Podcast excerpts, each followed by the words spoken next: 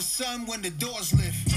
Yes, people, it is Thursday, which means it is your new episode of Echo Chamber in the house. So, as we do, we are going to start off with the top 10 films streaming in the UK from the 9th to the 15th of December.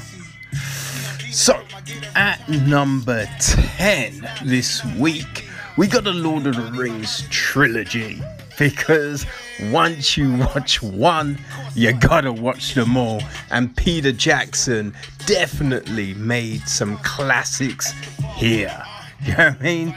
Even the Hobbit trilogy, it's not quite as good, but it's still solid, people. Still solid. At number nine, we've got Charles Martin Smith's A Christmas Gift for Bob, which starred Lee Tread Treadmore, uh, Christina Tituri, Anna Wilson, and Nina Waddell. So at number eight, we have got Sam Mendes. 1917.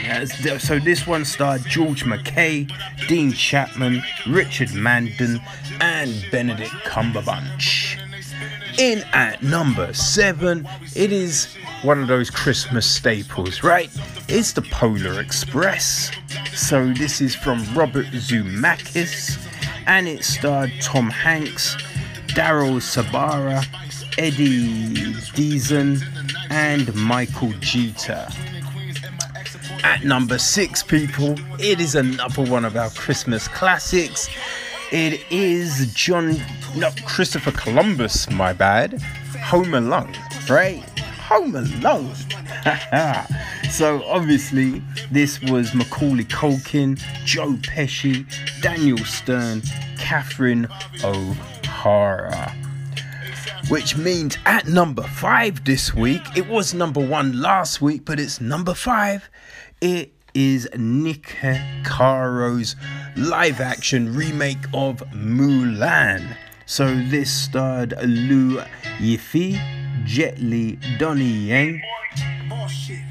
So we're into uh, the home stretch, and at number four, it is another Christmas staple. It's Richard Curtis's A Love Actually. So this one, Hugh Grant, Keira Knightley, Liam Neeson, and um, Lincoln, Andrew Lincoln. I, I just thought of my man from Walking Dead, Andrew Lincoln. Yep and it's a it is a nice film. You know what I mean? It, it, it, catches you in the feels, man. So at number three, we got Yarrow Cheney and Scott Mosier's The Grinch. So this starred uh, Benedict Cumberbatch, Cameron Seely, Kenan Thompson, and Pharrell Wilson. So at number two, we've got a newer film. so this is Last Christmas from Paul Feig. And it starred Emily Clark, Henry Golding, Emma Thompson, and Michelle Yeoh. So at number one, people, it is a, one of those classic Christmas films.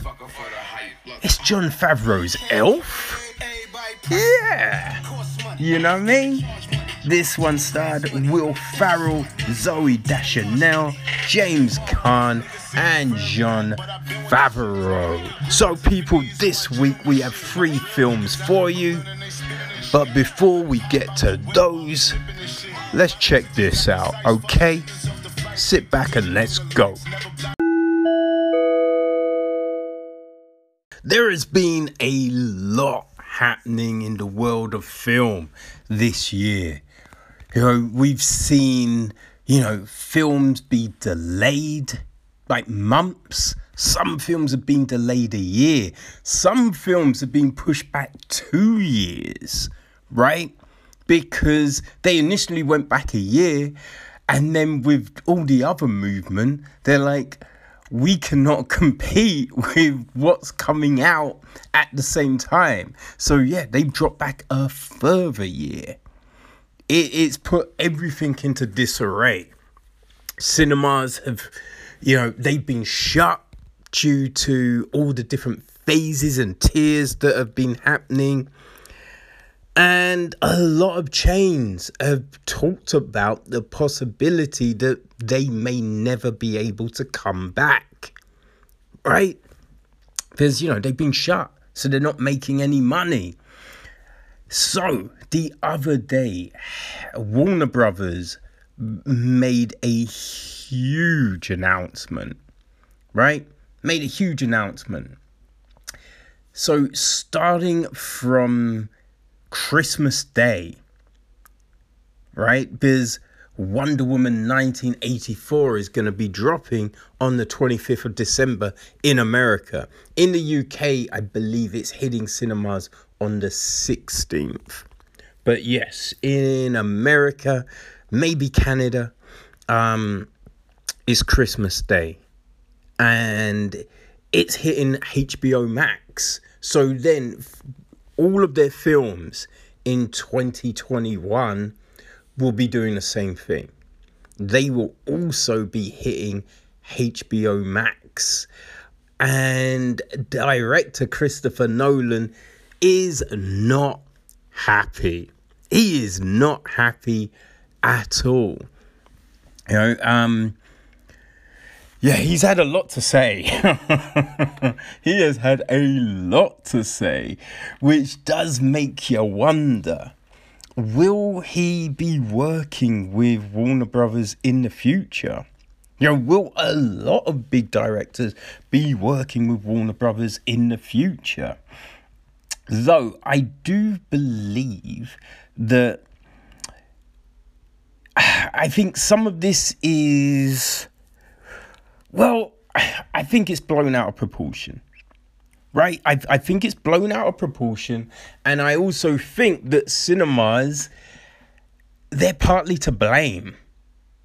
Cinemas are partly to blame for their own demise. Right? If you remember way, way back with CDs, right? And Tower Records. There was a big Tower Records in London at Piccadilly Circus. And you know, HMV had been open for years, and you could go into HMV and buy.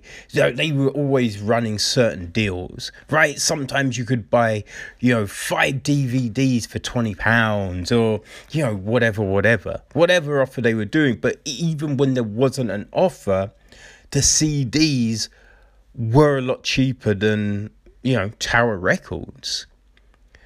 And in the end, Tower Records had to shut because people stopped going there. And they blamed their demise on, you know, iTunes and digital downloads when it was them being greedy on their pricing model. And cinemas have done the same thing. Cinemas have gone from, you know, I know in the UK, like you could go as a kid, I could go to the cinema with five pounds, right? Five pounds, and that's cinema ticket, bus fare there and back, and some sweets and a panda pop in the newsagent across the way. You're all for five pounds, people. Now going to the cinema, you're dropping what, like 30, 35 pounds just on tickets. That's not including travel, it's not including snacks, right? Not including a meal afterwards. So your day out. Remember, people, cinema used to be called the cheap date, right? The affordable date. It's not so much anymore. It's not so much. You look at the confectionery in a cinema, and the markup is over a hundred percent right? You go to a supermarket and a bag of M&Ms might be 80p, right? Something like that. In the cinema, they're, they're three pounds. It, it's just like, what the fuck? How the fuck are they that much more expensive? No, if if the cinema put up look, if they put a little bit of markup on, you'd be like, eh, whatever, it's fine. So say that 80p in the supermarket, cinema charged a pound. You'd be like, yeah, whatever. I'm I'm fine with that. But three pounds? Come on, man. That's ridiculous. It's ridiculous. And when, you know, Netflix and Amazon Prime and all of these spots came up, it was the opportunity for cinemas. They could have all come together and set up their own streaming service. You know, if they all funded it between themselves, right, then there would be no arguments because they could all make from the revenue. But they didn't do it. Didn't do it. They they did a blockbuster. Right? Blockbuster slept on Netflix and then went bust. Went bust. So Nolan complaining I think you have to, you know, you have to look at the cinemas as well. But here's the situation. Yes, Warner Brothers are putting their titles on HBO Max, but it's day and day release, right? So the films are still hitting the cinema. The films are still hitting the cinema, and they're gonna be on HBO for a month and a month only. Then they leave the service. So, yes, it is a way for hate, you know, Warner Brothers to basically boost HBO Max right? Because from all accounts, the subscribership isn't great. So they've taken away the free trial. You know, so now if you want HBO Max, you gotta subscribe properly for HBO Max. You know, they're definitely looking for ways to get subscribers. So if you think, oh, if I have HBO Max, I at least get to see all of these films. And especially if you're feeling uncomfortable about going into big public spaces. Yeah, it's a cheap move, but why not? Right? Because the films are still hitting the cinema. And everyone that keeps on talking, keeps on saying, oh, cinema will be dead if films are released at the same time. No. No, it's it's a dishonest statement. It's a real dishonest statement because there's certain studios that already do this. As, as some of the smaller, you know, indie studios, they do that, and it's fine. They still make money. And here's the thing: going to the cinema, it's it's an experience. Because not everyone can afford huge, huge, like big screens and projectors and sound systems in the house. Now, look, you know, the, the cost of TVs has gone down, right? So most people, I imagine, have got a flat screen TV. And I imagine most people have got something that's at least 32 inches. Like, for supposedly, I think 32 is meant to be big, right? Because for me, I, I think, yeah, I got 50, right? Because anything smaller, I can't see that shit. But even on my screen, look, I, you know, it, it's a, it's a real nice TV, you know. It, it was mad affordable because I'm not dropping a grand on a TV. That's crazy right now. But it's a nice TV. It's a nice picture. I mean, for my needs anyway. But there's a different experience when you see it in the cinema. You know, the sound is different. Just the feel, it's different. Like it's an experience. And there's certain films that you will say to yourself, I need to see that in the cinema. I cannot watch that at home. It's not going to be the same, right? There's certain films that everyone will go, I need to see that in the cinema. You know, like, listen, say what you will about them, but a Fast and the Furious film, people will want to see that in a cinema. You know, something like Dune, you'd want to see that in the cinema. Right? The stuff that you might go, ah, I could probably watch that at home. I would say that's more akin to like a Woody Allen film. You know what I mean? Just a lot of people talking. Don't get me wrong. I would still go and see a you know a film like that, like Linklater's Before trilogy. I saw Before Midnight in the cinema. You know what I mean? Because I love those films. I will see anything in the cin. I saw Supernova in the cinema, and it was great. It's such a incredible film. Stanley Tucci, Colin Firth. You mean what a cast, right? Now that's not big action, but seeing it in a cinema was yeah the best experience. You know, uh, seeing Premature in the cinema, that was incredible. Pink Wall, you know, they they are films that you might go, hey, you could watch them on TV, but no, seeing them in the cinema is just an, a richer experience. So, look, there's a ton of people that will always go when they can and watch something in a cinema. Now, what it means to have it released at home, you now allow those people that can't get out. You know, the the p those single parents, right? Single parents, they might not have the money to be able to go to the cinema all the time.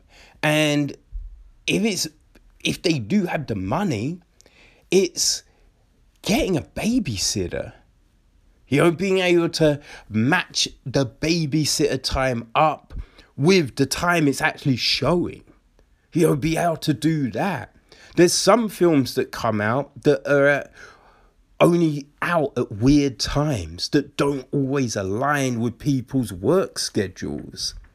So you then allow those people to see the film and not wait months before it's you know, on its DVD cycle, and then oh now it's you know on TV in general. You know, you're opening things up, and just look. There's some people that just never go to the cinema. They don't like going to the cinema because, let's be honest, right? Some cinemas they're just not good. Right? Whether it's just shitty seats, right? They're freezing cold. Or the staff are terrible. They never screen check, so there might be problems with the screens. There might be people talking all the way through a fucking film. All the way through a film. You know? Which the staff are meant to pick up on and stop. And you go to some places and they don't right? But if that's your local cinema, why are you going to go and spend your money, right? When every single time there's bullshit happening.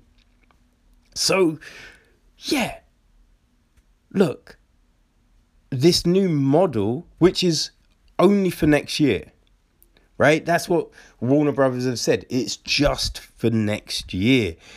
It opens things up, right? It opens things up and maybe maybe they carry it on you know because yeah i will admit it is probably a test right it is is probably a test and if it's successful they will most likely continue it maybe not with everything but definitely with some stuff but right as long as they're releasing it in the cinema at the same time, what really is the issue? What's really because you're still gonna get people going. It's the same as going to a festival, going to a concert, right? A lot of that shit is streamed, you know, but it's a different experience. It's a different experience going live. The energy, right? Just the feel of it all. But um, yeah, Nolan doesn't necessarily feel the same. You know, he's had uh, he's had things to say, right? Um, he said in 2021 they've got some of the top filmmakers in the world. They've got some of the biggest stars in the world who worked for years in some cases on these projects very close to their hearts that are meant to be big screen experiences.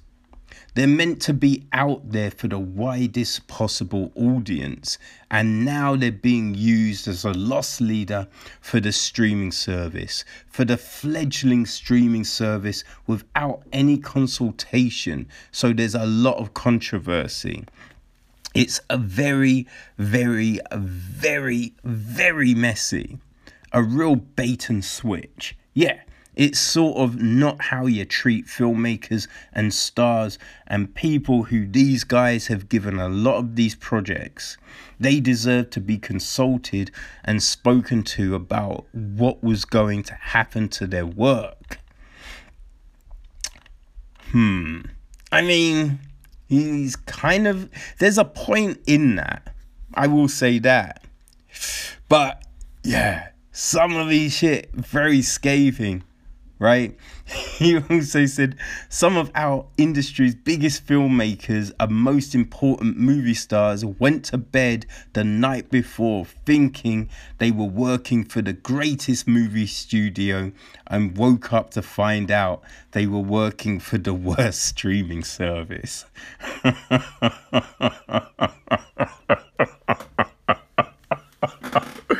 I mean, you know, it's like in a relationship. You know, you have an argument, and sometimes someone says something which you just can't come back from.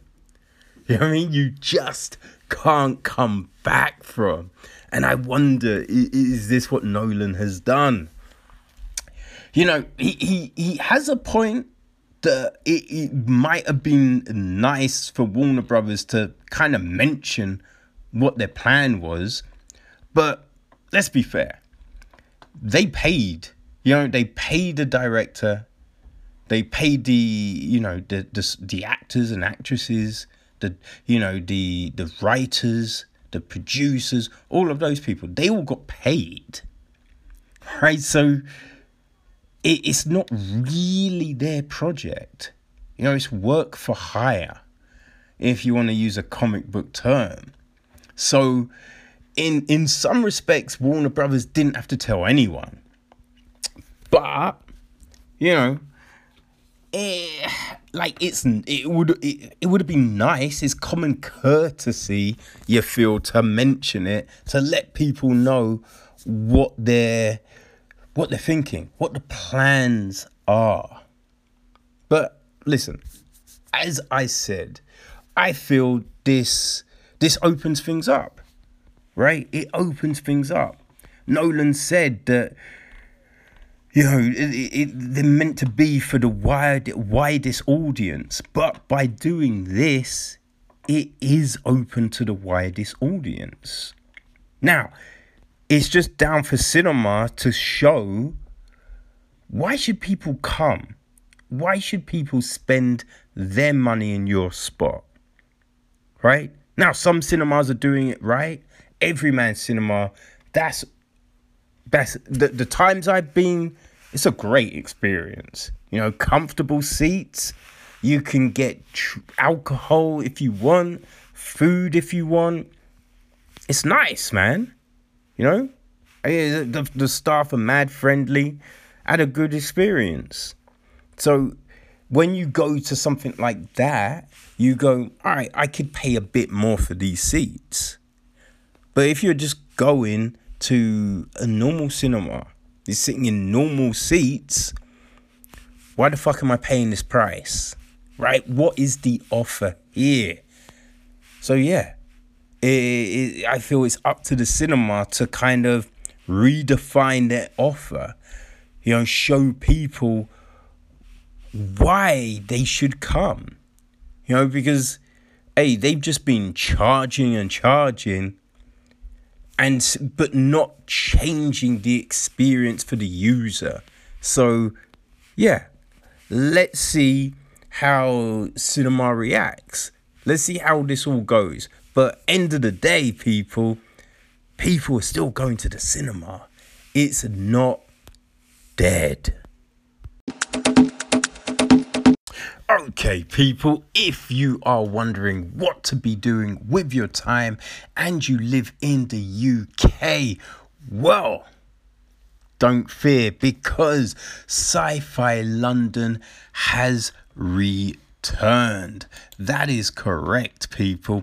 It is the 20th edition of the festival. It kicked off um, on Tuesday, the 8th of December, and it is running all the way through to Sunday, the 13th. Okay, it's got a stacked program of um, just great things. All right, so um, yeah, from well, it has started today and it's running all the way through to uh, Sunday is Hackstock, right? Um, now, this started in 20, 2015, right? And uh, it is the natural antidote to so many corporate events that were all about selling a new wave of accessible, immersive tech without wanting to question the potential outcomes and effects on society. So for 2020, again, we are delivering an eclectic mix of art and tech cocktails. So, people, go check it out. It's completely free. And, um, yeah, it is um, getting brought to you by um, the good folks at Psych Fi and Sci Fi London. Right, so along with that, you will be able to watch a host of different films. Yep. So there's going to be um, feature films showing, such as. So, um, you know, tomorrow you've got The American Astronaut, a report on the party and the guests.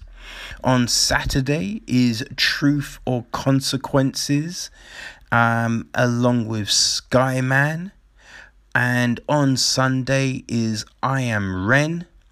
So you've got all of those to look forward to, plus a host of short films, right? I believe um, we have things such as um, what have we got?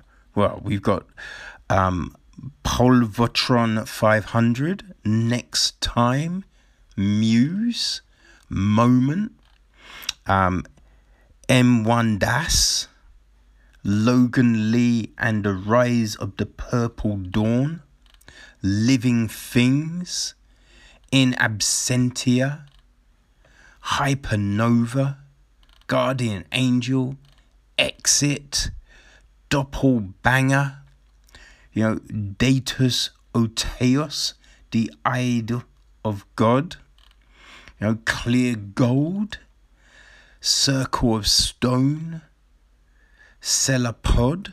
See, these are just a few of the um I believe there's 48 films, people. 48 short films for you to watch. Which, hey, how good is that? you know what I mean? How good is that? But along with um, our feature films and short films, there's also a number of talks, right? So, um, happening tomorrow, there is a conversation that I will be having with the incredible, the lovely Amy Rutledge. You know, you last saw her in Rent a Pal. Okay. Um, then after that, we will also be talking to the extremely talented Christopher Soren Kelly and Jessica Clark Graham, you know, who, um, yeah, brought you the Tangle last year. So I'm going to be talking to them about, you know, making the film, along with, you know, their influences and thoughts on the sci fi genre. Uh, on Saturday, there's a, a two part series called Filmmakers in Lockdown. Um, so you can hear from Keaton Majmudar, okay, um, Jay Adams, uh, Sebastian Libos, um, and Roger Commons. So they're they're going to be talking about well, as it says on the tin, you know I mean, creating films during lockdown. Um, yeah, so that's a, a two part situation. Um, now, also on Saturday is a London centric. Okay, so um, Kofi Klatch. So um, Ian Whates is going to be um, you know, talking to a lot of authors because, um, yeah, Ian, he runs NewCon Press, right? So they, they've just got an anthology coming out called Tales of Future London. So you're going to be able to hear from the, the likes of Ida Keogh, Aliya Whiteley, Andrew Wallace, Joseph Eliot Coleman, Stewart Hotston, and Mike Carey as they talk about, yeah, creating this anthology. Then, um, also on Saturday is a, a, a live table read on uh, Dan Dare. Yeah, it's his 70th anniversary. So, um, yeah, they are to be doing a very spy, a very special live table read of Colonel Dan Dare's first ever adventure, Voyage to Venus. so, all you uh, Dan Dare fans, you have that to look forward to. Uh, so, then on Sunday, there's to be uh, Robbie the Robot's Waiting um, so you can join a very live Zoom panel uh, with the hosts of sci fi podcast, Robbie the Robots Waiting, in this first ever live version of their podcast. So um, that sounds extremely fun. And although you know, the festival is gone onto cyberspace this year. You will still be getting Sci. So that's taking place on Sunday. Um, then there's going to be Clarke to Clarke, which is um, basically a, uh, a conversation between Tade Thompson and Namwali Serpell who are Arthur C. Clarke Award winners. So, um, yeah, you know, one one in 2019, the other 2020. So uh, that should be extremely interesting, and it's all going to be closing with um Colin Goudie, right? So he's going to be talking about the art of editing. Now, Goudie has he's worked on a slew of huge, huge films. You know, um, he he's worked on the Roald Dahl biopic, um, an Alan Moore film. You know, he worked on Rogue One. So yeah, that's definitely going to be something that you will want to tune into people. Now to to watch the, and take part in the festival, you can um, buy a festival pass right? So that's £20, and it then allows you to watch all the features and the short films, you know, so definitely well worth doing. Or you can, uh, yeah, just pay for single access of things, which I think ranges between three and five pounds. So, um, people, what is not to love about this, right? Don't miss out. Go check out this year's Sci Fi London and our international peoples. You might not be able to watch the films, okay? But you can, I believe, take part in the um, the talks and all of that. So yeah, people, make sure you tune in, check all of that out, and remember tomorrow I'm talking to Amy Rutledge and Christopher Soren Kelly and Jessica Clark Graham. So you do not, people, you do not want to miss that. Oh, and on Saturday, I spoke to um, Hannah Jayanti about her film. Um, well, it's an an expletive uh, documentary, right? It's uh, truth and consequences. So yeah, I was able to um, have a very interesting conversation with um, Hannah and her producing partner Sarah. So um, she does have a surname. It is long, complicated, and I um, always mess it up. So I'm just gonna say Sarah. But uh, yeah, people, there is so much content do not miss out. All right? Have fun.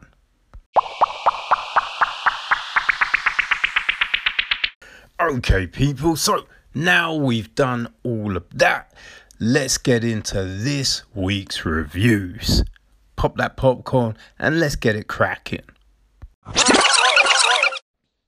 Okay, so I was a little bit intrigued when I saw it because you can't beat a bit of a spy thriller, right? An espionage, an assassin, all of that kind of thing. We've had some great films in that genre. I mean, Leon being one of the tops, right? Uh, the Bourne films, you know. I mean, apart from, yeah, uh, uh, apart from the one with Hawkeye, which, I mean, it wasn't terrible, but it wasn't what we really wanted. You know, but um yeah, we've had some good ones. So I thought I'll check out Ava. You know, but it's uh, just hit on Netflix and it seemed like it could possibly be uh, you know intriguing right so um it's got a good cast you know good people behind it directed by tate taylor who people might remember from, you know, he did The Help, which, all right, yeah, not great. Get On Up, The Girl on the Train, and Ma. Now, all pretty big films, right? So, yeah, he directed. Uh, it's from a screenplay by Matthew, Matthew Newton. It's produced by Nicholas Chartier Dominic Rustam, Jessica Chastain, and Kelly Carmichael. The music is by Bear McCreary. Our cinematography is Stephen Goldblatt, edited by Zach Staenberg. And the um the cast, well, it's a good cast, right? We got Jessica Chastain as Ava Faulkner. We've got Geena Davis as Bobbi Faulkner, her mother. Um, we've got Jess Weixler as Judy Faulkner, her sister.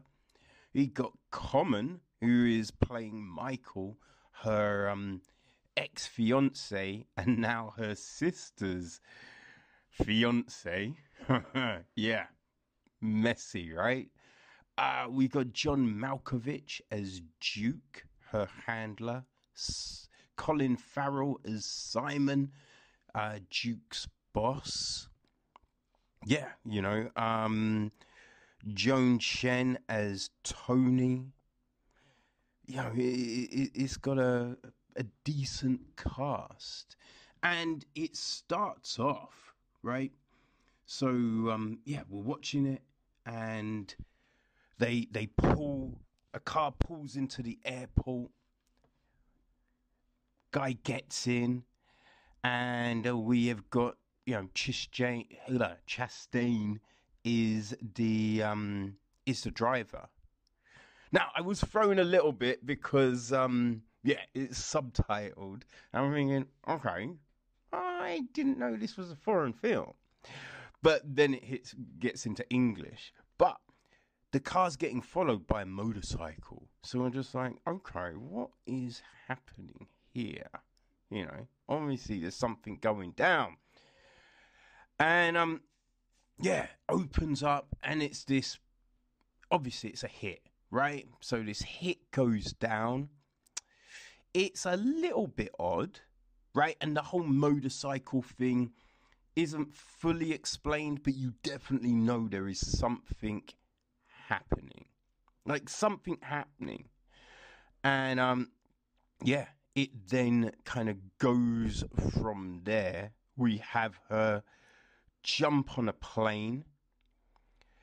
But then there is this long credit sequence which like it doesn't really do anything right you get flashes of stuff on the screen you know like her university records and that kind of thing. Then some video footage of the army and, you know, some car accidents and police reports and stuff like that. But it's this whole montage that we don't really need. You know, it just seems way too long. You know, so you, you get the feeling that, okay, so she was in the army, right? So she possibly knows Duke from the army. It's this whole thing, but it's just really long. Right? It's really long, and you kind of think, I don't know what's this. I don't know. I don't know. Is this really serving a purpose? You know, it, it wants to give you this back history without really having a clear back history. You know, just showing some connections, you know, Duke and Simon, all of that, money, boom, boom, boom. That, yeah, it, it just doesn't really connect. We then have her, you know, because she's back on the plane, she's gone back to Boston, you know, where, where her family lives. And um, you know, we have her uh, go to see her sister sing, which is fine, and you can see that you know the relationship is is not good, right? There's not a good relationship between her, her sister, her mum. It's all very off, very off key and it just feels a little bit like we need to be filled in on some stuff right? Because you're kind of thinking why would anyone put themselves through this shit right? What why are you just sitting there taking all of this stuff? But it's always uh, like the arguments don't really feel like proper arguments. It's just kind of like someone's going, act like you're mad. Like, act really mad and then walk off. Or, but, but, but, and, you know, it's just like, what, what, what's happening here? Like, What's ha- like, what is the point of all of this?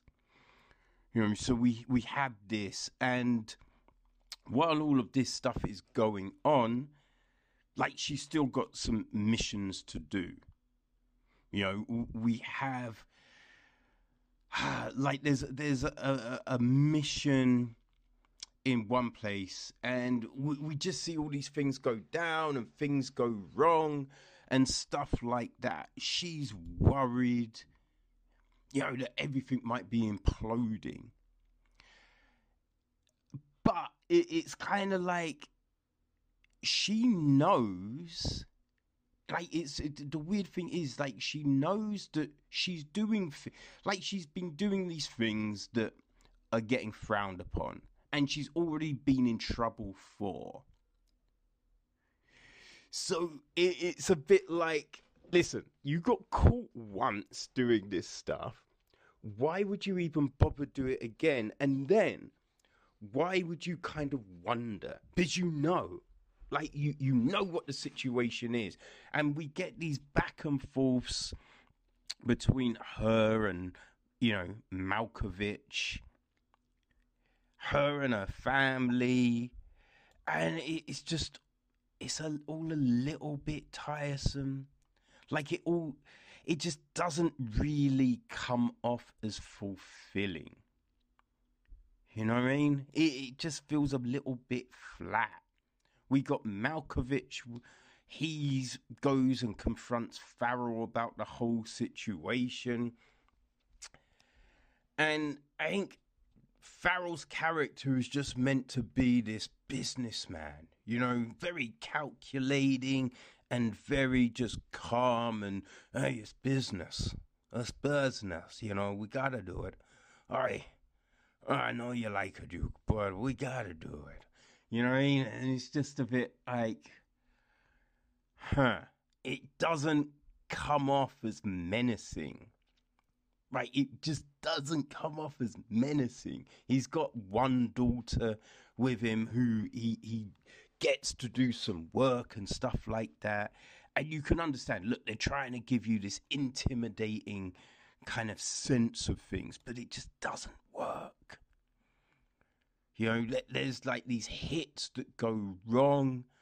Just all of this situation, which you would think, okay, right, you have to understand everything is closing in.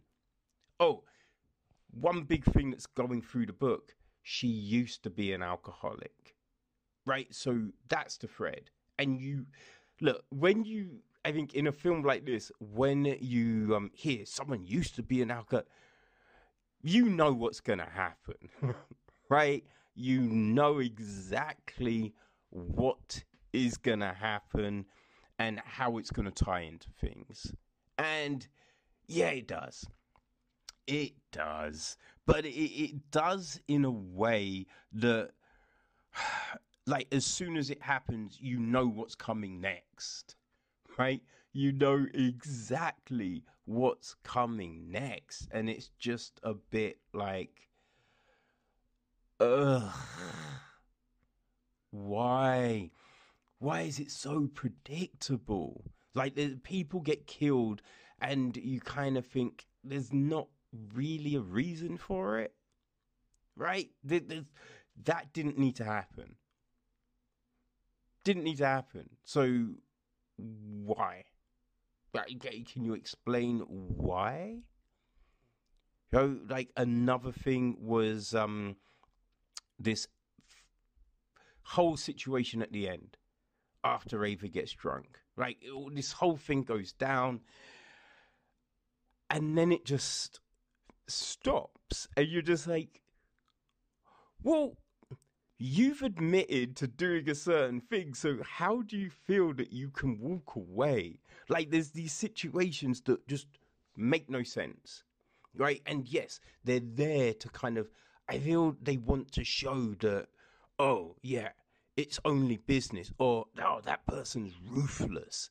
But it just never really connects right? You see you can get a sense of what they're trying to do but it doesn't ever really doesn't ever really connect doesn't ever really feel substantial feeling you know and they end it in a way where i think you can possibly get a, uh, you know, possibly get a sequel. You know, because there's this whole situation of, ooh, what are they gonna? You know what I mean? And you just like, uh, do we want that? Like, do we want a sequel? I don't think we're gonna get one. I don't know. Maybe we will. Like, yeah, I kind of feel that they want to turn this potentially into a tent pole. You know, have her as a, you know, that female Bourne type character. You know, maybe make her like the saint or something. I don't know. But yeah, you get the sense of that's what they want to do.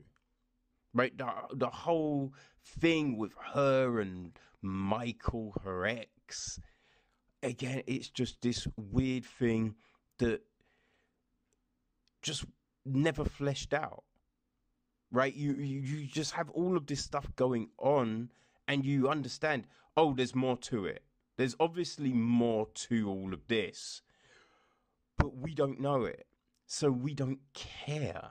Like, why would we care about, you know, what's going on? You know, because you, you just haven't really given us a reason to. You haven't given us enough to think, oh, oh my gosh, I can't believe that. Oh man, that's crazy. Whoa. No, you're not, you're just not invested in any of the characters one little bit. Yeah. It's, it's a bit of a shame, but yeah, I don't know.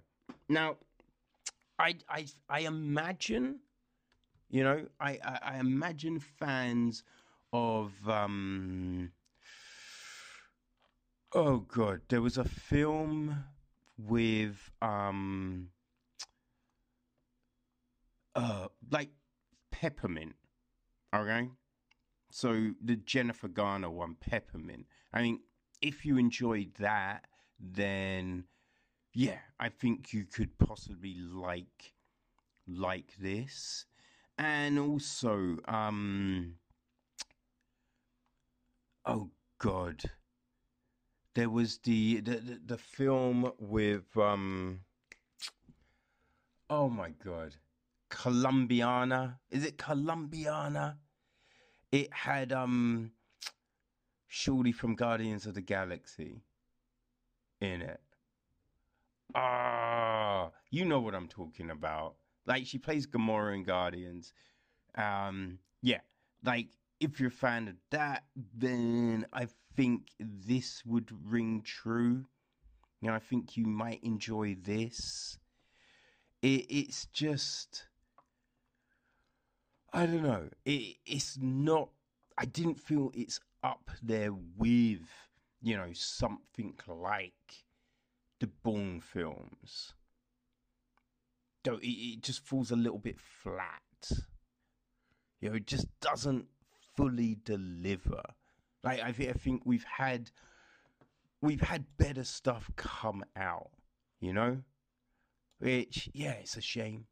But I don't know. It, it kind of is what it is, right? I would say. But it's on Netflix. You know, so if you are a fan, yeah, you can go check it out. You know, it's gonna be it's gonna be sitting there for a while. You know, so uh, yeah, uh, there you go, people. Ava.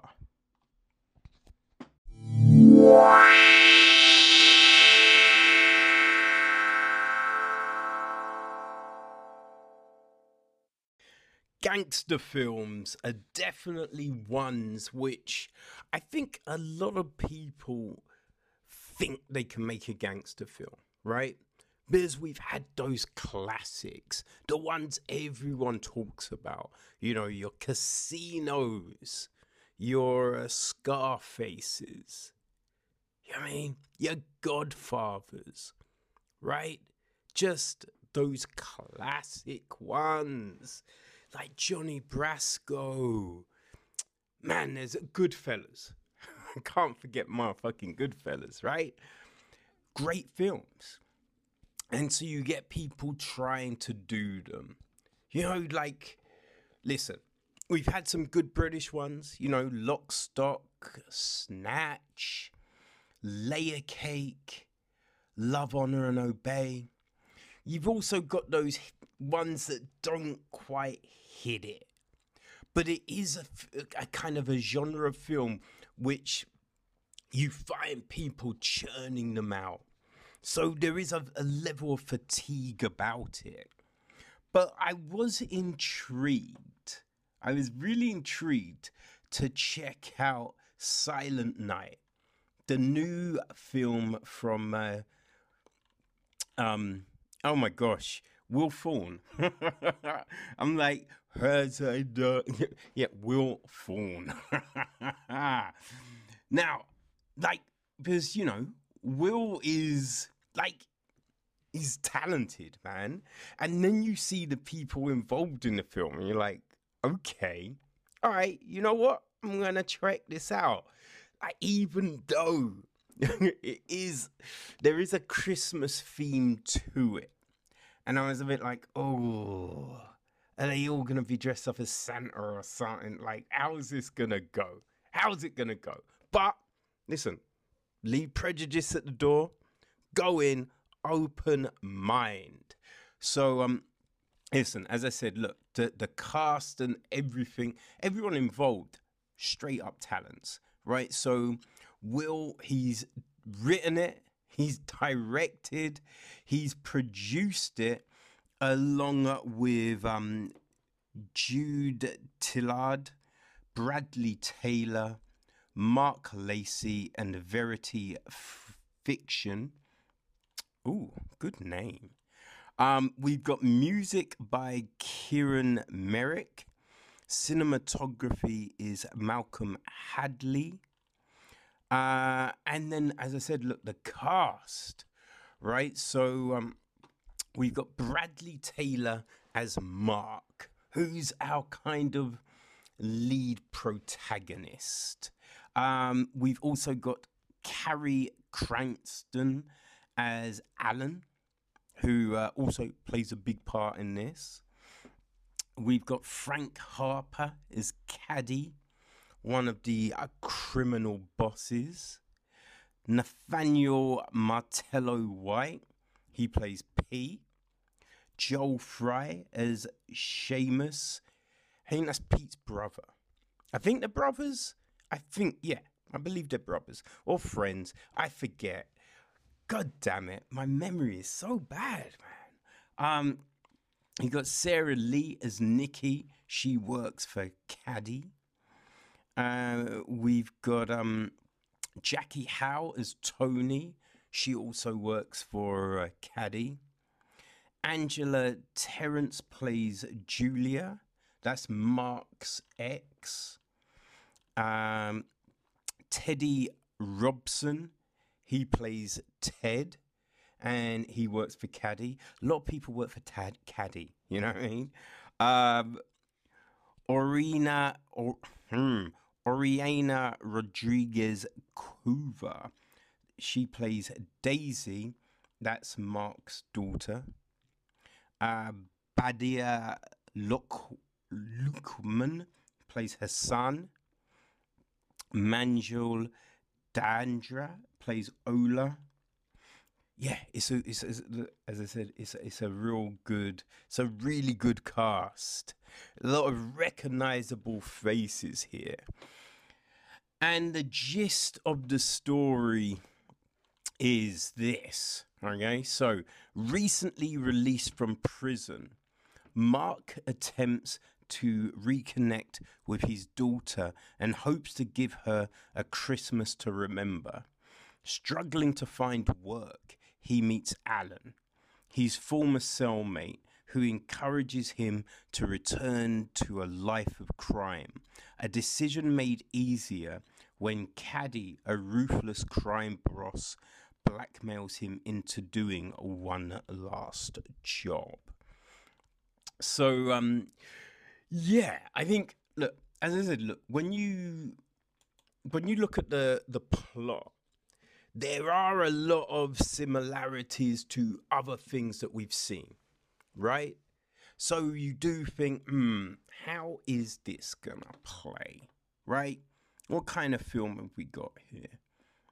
So, um, you know, it all it opens up with um, a lot of Christmas lights and all of that, which does, yeah, does make you wonder, does make you wonder. And then we've got um a white van, right? Um, now it, it does transpire that that's where old Mark has been sleeping. So I think straight away we get uh, an understanding that life outside of jail isn't particularly going that well for him. But um, you know, he straight away we get him um going to meet his daughter.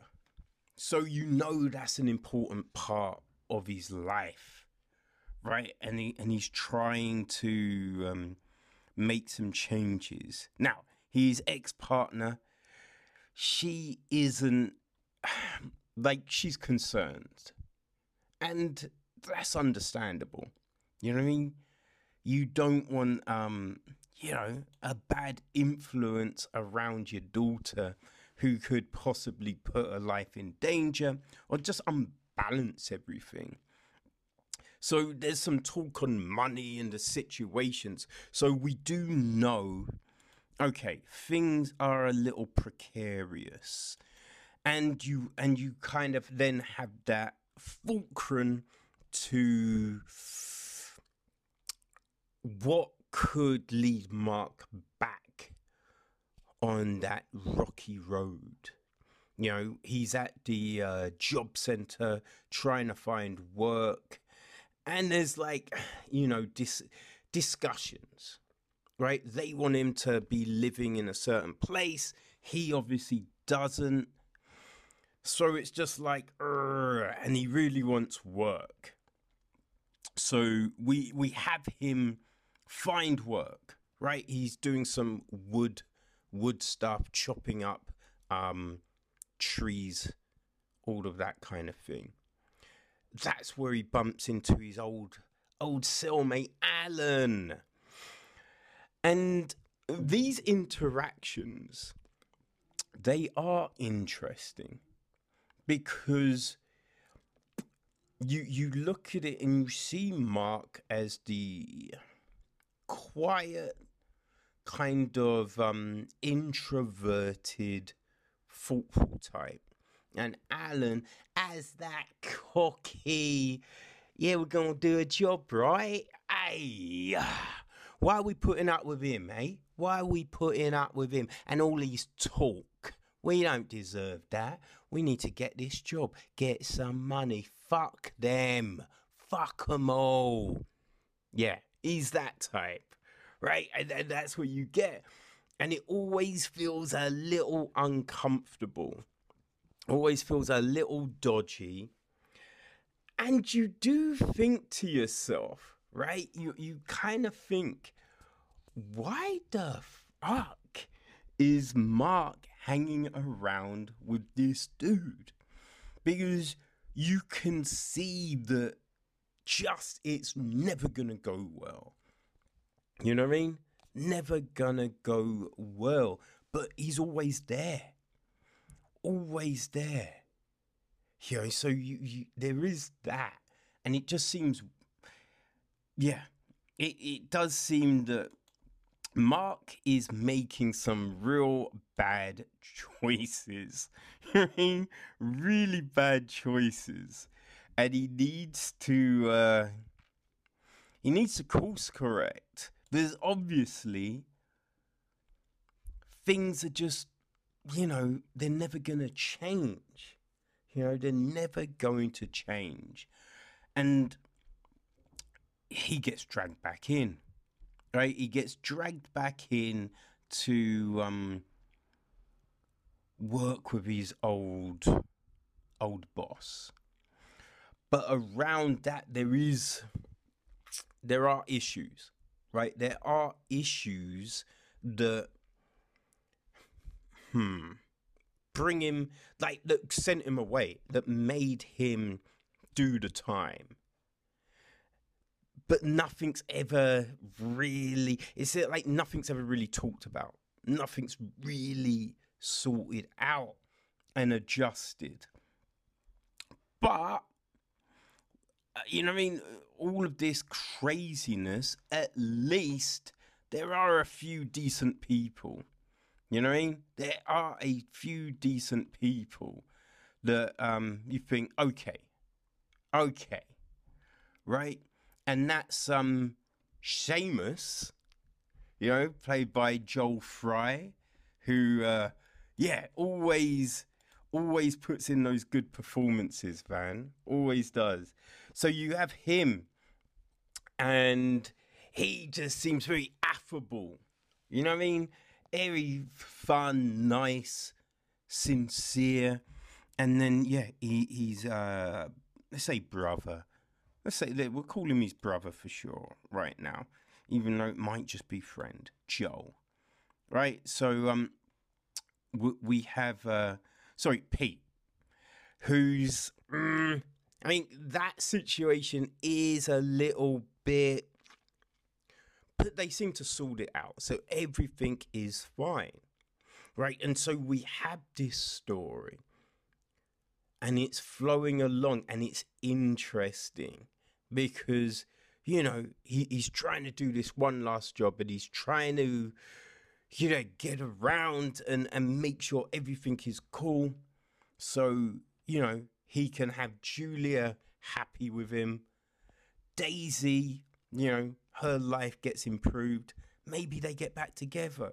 You know, even if they don't, at least it will just be civil and good.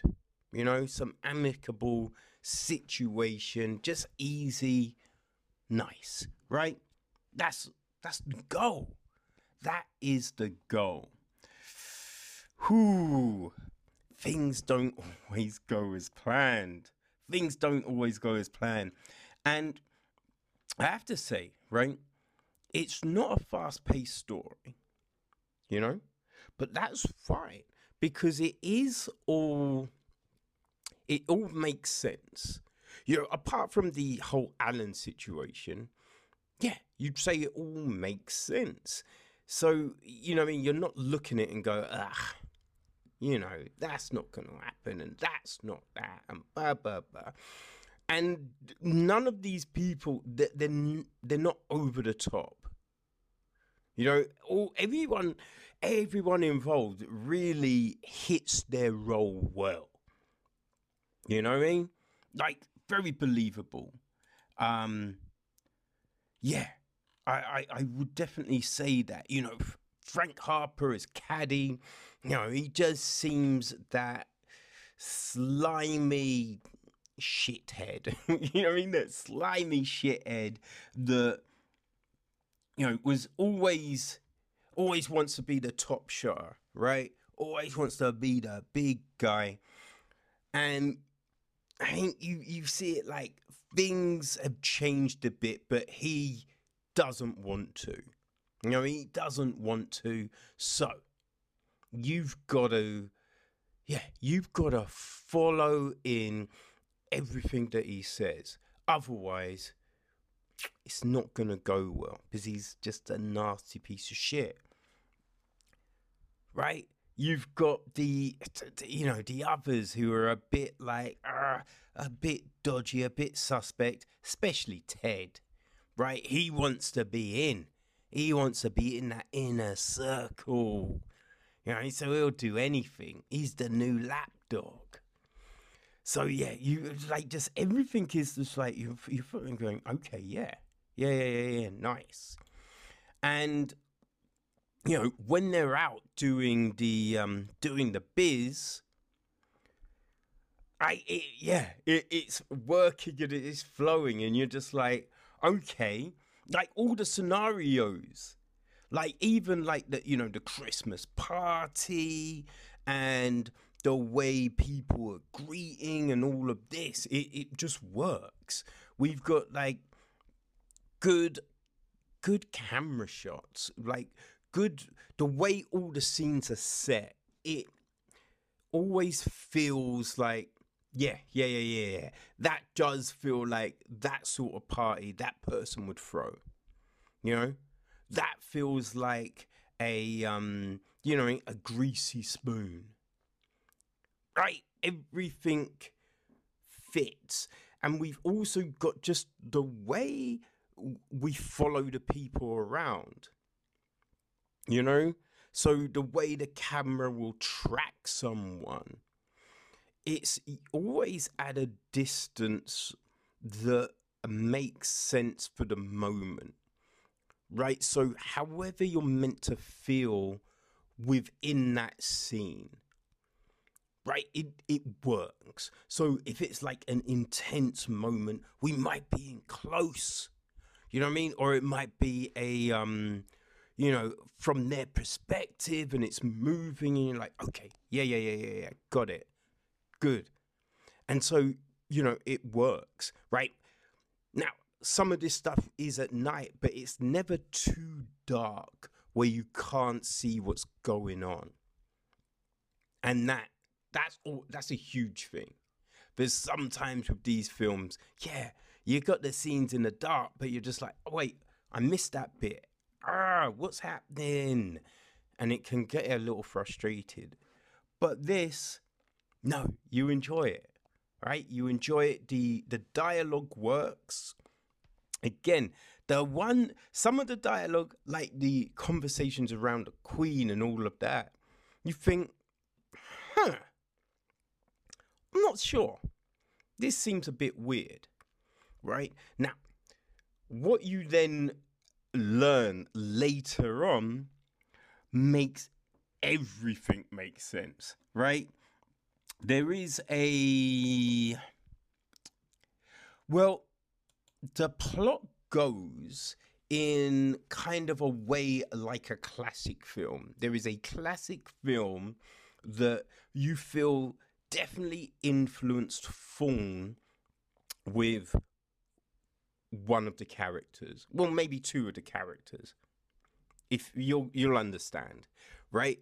And i will say that maybe there are moments where this could have been done just slightly differently, where the hmm the understanding of that moment is just a little bit different right? Which then wouldn't even bring into doubt a certain thing. So there is that. But other than that, right? I, I will say, other than that, everything does work really well. You know, ain't just the little twists and the turns, the um the smarminess of some people, the reluctance of situations. You're like, okay, yeah, yeah, yeah, yeah, yeah. And when there is this realization towards the end, I will say, it, it does, you are like, oh, okay, okay, nice. Yeah, yeah, yeah, yeah, yeah, yeah, yeah. That that works. I like that. And, and that's even with the um the food, right? Because I will say the food, you do kind of guess what's gonna happen, although not to the extent, right? You, you're not quite sure which way it will completely play, but you kind of understand okay, right, right, right, right. But the, the then the explanation of the of the thing is like ah intre yes yes so yeah all the film it all it all works right the the flow of it works the story does make sense, even with the twists and the turns and the nuances and everything like that. You do go, yes, I do buy that, right? I buy it. So, uh, I yeah, I would say definitely you need to check this out. Right? You need to check it out. Just for the just, like ah the end twist for for real. You know what I mean? I would I would say do it. Do it. Check it. Is it really enjoyable? And I've I've kind of feel it's probably the best British gangster film I have seen in a long while. Definitely the best British gangster film I've seen in a long while. Re- good story, really good performances. You know, like just everything. Like the, the the way the music fits within the film, the cinematography, everything, and even with the ending. Yeah, just the very ending, the way, like, I liked it. I liked the ambiguity of it all. So um go check it out, people. You know what I mean? It's going to uh you know, it's gonna hit your cinema screens first, which hey, so so it should, right? So you will be able to see it in the cinema, okay? Um on the 11th, right? But then just a few days later, it will hit your uh, digital releases. So on Monday, you know what I mean? You will be able to, uh, yeah, download it if you still aren't feeling comfortable about going to the cinema. And then just after Christmas, right, on the 28th, you can pick up the DVD. So um, you know, there will be there's a pre-order link for the DVD. So, you know, get all that sorted out. So, hey, on the day, you don't even have to leave any, your house. You can sit there with your turkey, with your, you know what I mean? Whatever little tipple you like. Boom, in your letterbox, your DVD, you'll be able to watch it. You know what I mean? So you've got that. There's also a pre-order link for the um, digital download. So yeah, it's all taken care of you people. Just go to the information for the episode. It's on the web page, right? It's all there. Okay, so I would say now in the um in the press kit they say if you like bound bond by bound by blood and once upon a time in London you'll enjoy this. But I kind of feel if you just like gangster films, right? If you like gangster films and interesting storytelling, yeah, you will dig this, right? It's not fast paced as um a casino or um you know uh, uh a uh Goodfellas right? But the story is just as compelling. Okay? So, people, on the 11th, go check it out. Silent Night. Now, that is if cinemas open. You know what I mean? Fingers crossed they do, but even if they don't, Monday, digital download. So, either way, you will get to enjoy this. And it is great British filmmaking. So go support, not just because it's British, but because it's good. All right? Silent Night, people. Ho, ho, boom, boom. So it is finally here. Mank has hit Netflix. And um yeah, I was eager to see what this was going to be, right? It was that film that had been talked about for uh, god damn for months maybe a year right you know it was always mentioned when people talked about potential Oscar winners, potential award winners, things to look out for. But I never really heard what it was about, right? So, yeah, there was always, huh, what is this film? You know, Mank, right? Now, um, I remember as a kid, like Mank, that was like, ugh, you know what I mean? God damn it, that's manky, right? Or it was a, you know, a, a term for people from Manchester. You know what I mean? Mancunians, Manx. So it was just like, what the fuck was this film? But you knew, hey, it's a Fincher film, right? It, it the cast, like Gary Oldman, Amanda Seyfried, you know I mean? Just like Tuppence Middleton. It was just a great cast. So you're thinking, all right, whatever the fuck it is, it should be good. you know? Um, so yeah, I gave it a watch. Right? So obviously, right, directed by David Fincher. You know, um, with a screenplay from his dad. Huh. Yeah. I didn't even know his dad was a screenwriter. You know? So that's kind of that was a surprise. Right? It was produced by Ceán Chaffin, Eric Roth, Douglas Urbanski, and um, the music was Trent Reznor and Atticus Ross. So straight away, you know, I mean that tells you something. Cinematography is Erik uh, Messerschmidt, edited by Kirk Baxter. And as I said, look, the cast was, you know, tremendous. Gary Oldman plays Herman J.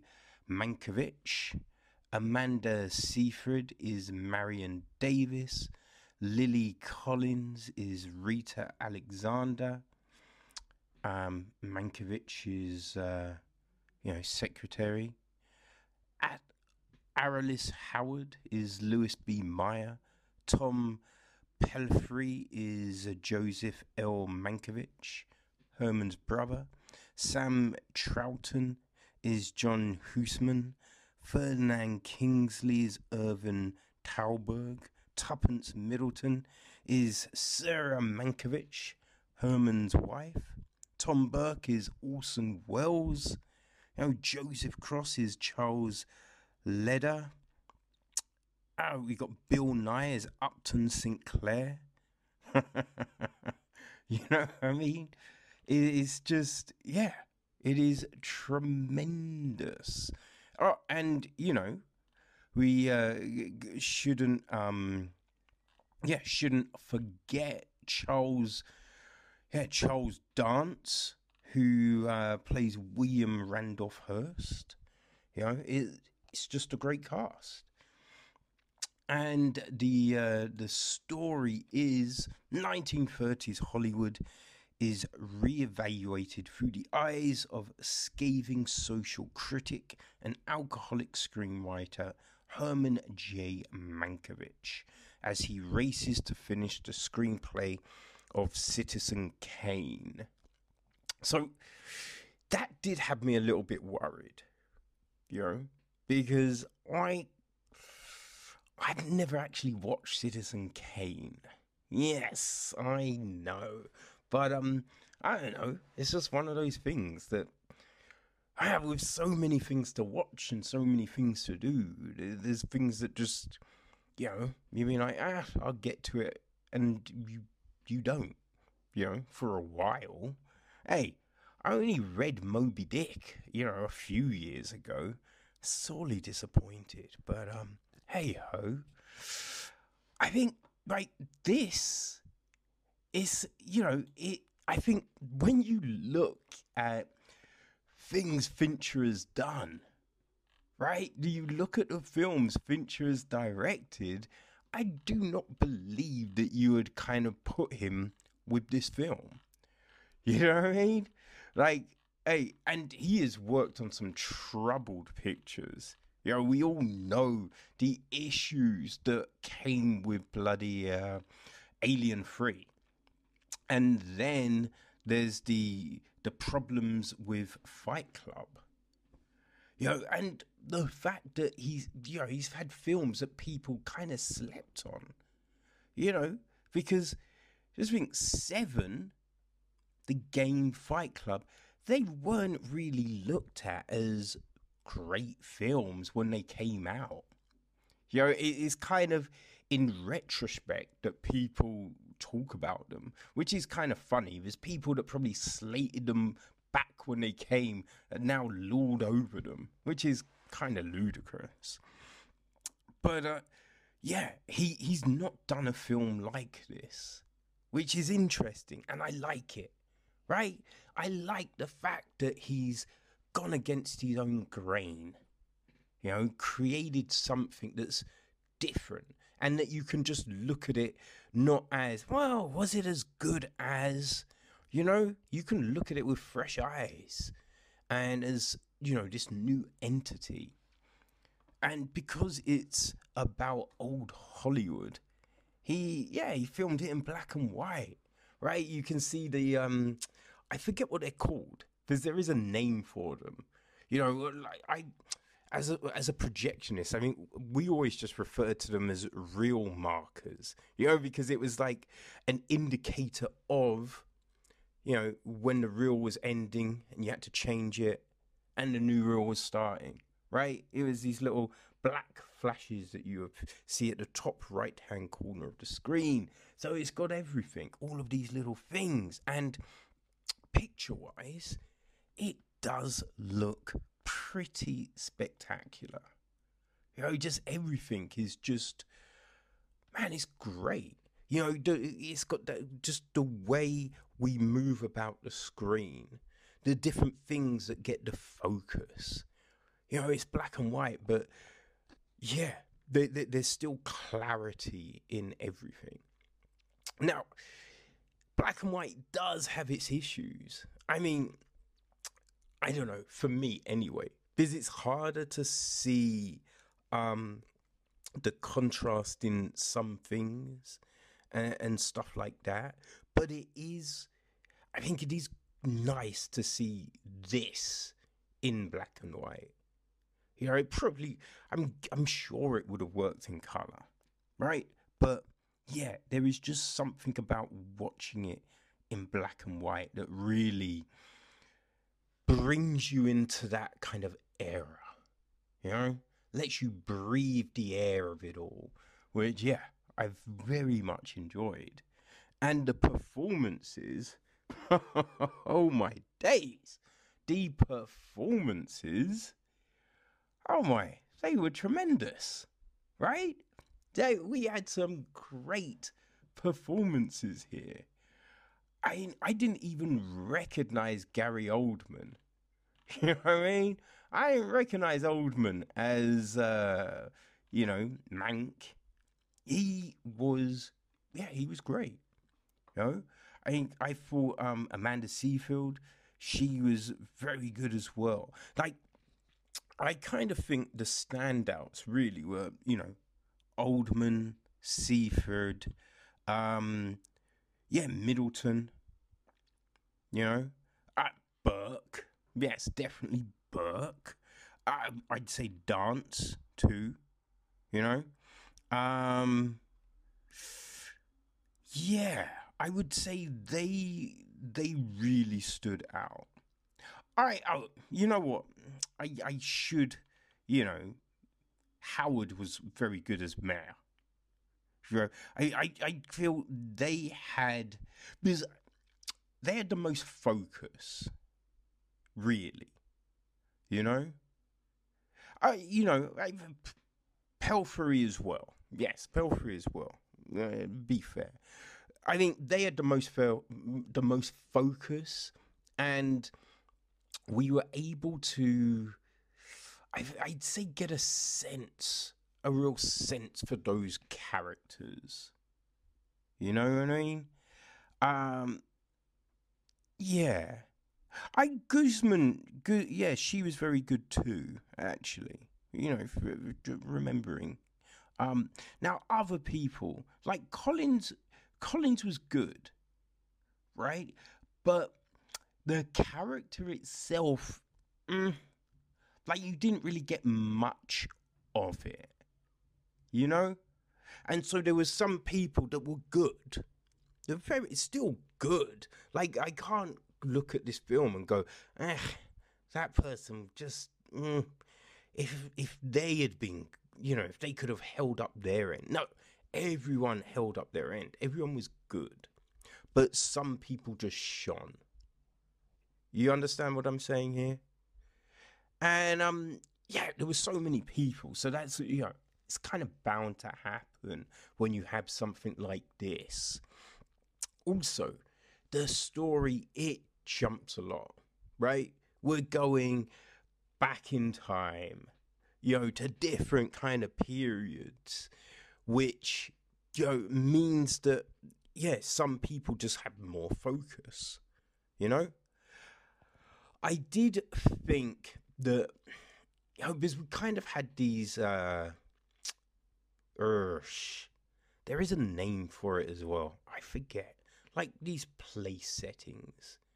You know, that would kind of indicate. I did, you know, the way they kind of appeared was, uh, you know, it was kind of quaint, right? Because the text would come on screen like if, if it was typed and then drop down. So it's like a typewriter, right? So you'd get these things and it would then indicate the place, like, you know, the year and all of this kind of thing.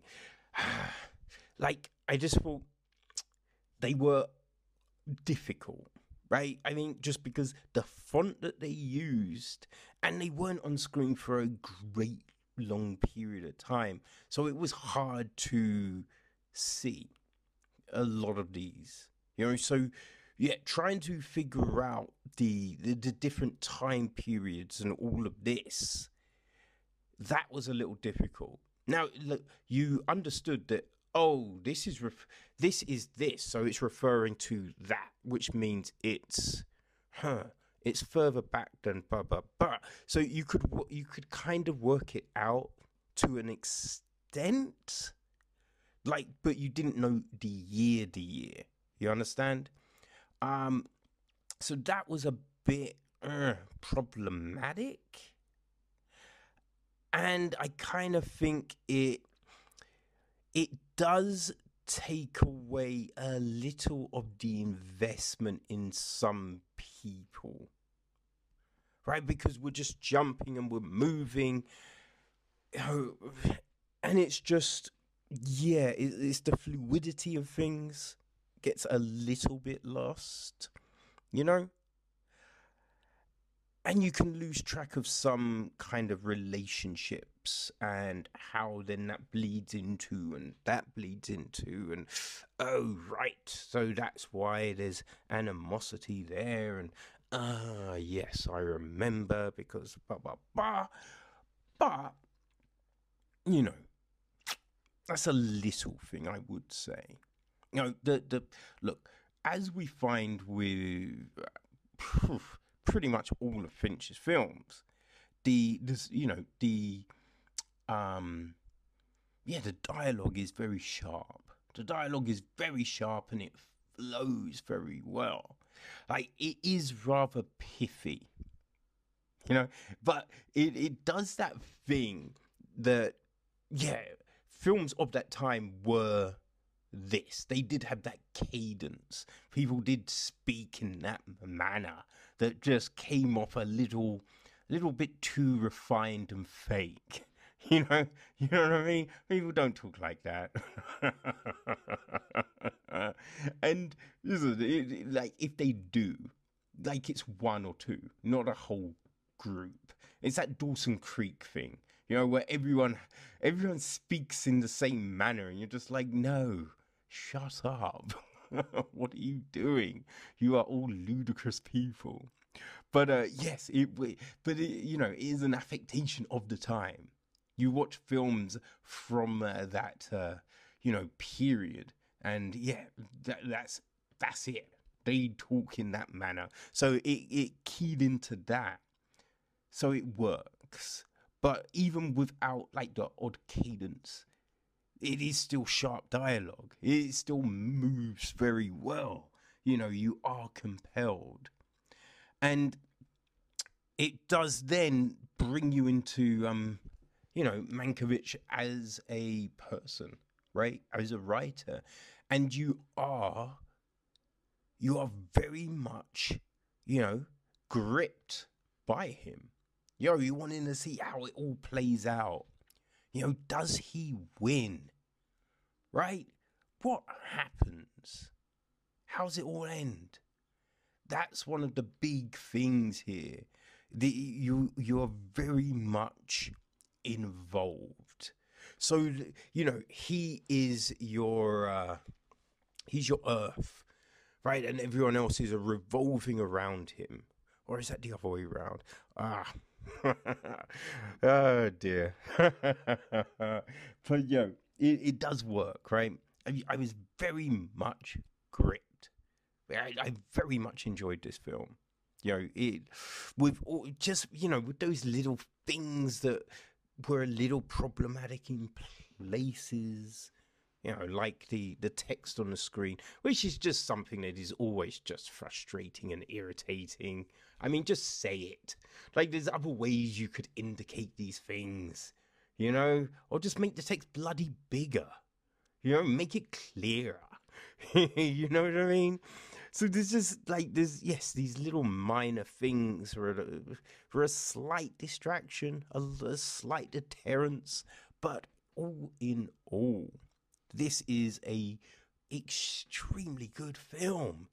You know, very enjoyable, great score. But as I said, you know, you know what I mean. When you when you see the people involved, you know, Reznor and Ross, they always give us a good score and a different score. I think that's one of the joys of that pairing. Like, it's not Oh, yeah, it, you can tell it's them. Now, you can tell it a Reznor and Ross score, which is very remarkable, right? I know I, I, it's hard to put into words, but there's, it's never the same, right? It's never the same, but they do have that distinct, I guess, feel essence to them. So, yes, the score was great, the acting, the direction. it's just a film that is well worth watching, you know? Like, it's just over two hours, you know, 131 minutes. But I, I never really felt it dragged. You know, I, I was never, you know, looking for a distraction. And uh, as um as uh you know Matt Sarah and his movie minutes might say, there were no pee breaks. no, this is a film that is um yeah, I'd say check it out. It has got me. It is like I enjoyed the film so much. I'm kind of feeling I should sit down and watch Citizens Kane very soon. I just have to find it now. I will make that a mission for for over Christmas, maybe. Well, when I do, I will talk about it here. Okay, we'll have that deal, so you'll know how uh, how slack I've been or not. but yes, no, it has got me interested in that. So um, yes, people. Yeah, I think if you like Fincher, right? if you like Fincher, then you will want to watch this film. You know, like Netflix had that. Um, oh gosh, I'm going to forget what the bloody thing was called, but they had that Orson Welles film. Um, you know, there was the making of, and then they, uh, yeah, then they produced, finished off his last ever piece. Remember? Um, that was a few years ago. I think that was 2018, maybe something like that. But um, yeah, you know, if you like that, then you will like this. You know, if you just like a sharp film. You know, if you liked bloody um oh god, Ryan Murphy's Hollywood. You know, like that's of the era, right? You like those sort of historical pieces, then yes, you will enjoy Mank. So, people, it is on Netflix, so that means it's there. You can watch it forever. You know, well, unless Netflix go bust, but I can't see it. So, yeah, it's on Netflix. Go check it out at your leisure. But I'd say, you know, do it soon. It's very good. Okay?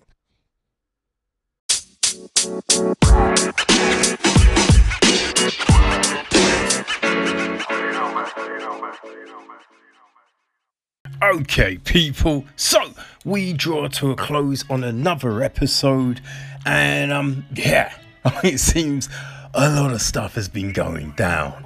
Okay, well, firstly, this is an interesting one, right? So things have been changing in Matthew Vaughn's Marv Group. You know, so he's recently hired, um, you know, Zig Kamasa to uh, help with um, stuff, freeing him up to concentrate on expanding their content. And one of the things they seem to be looking to expand is the Kingsman universe, which is because we know that there's the prequel film, The King's Kingsman, was meant to come out this year, but it's pushed back till next year. So we knew that, and then after that, there would be a third Kingsman film, which Egerton had said would be his last, like the the conclusion of his arc, right?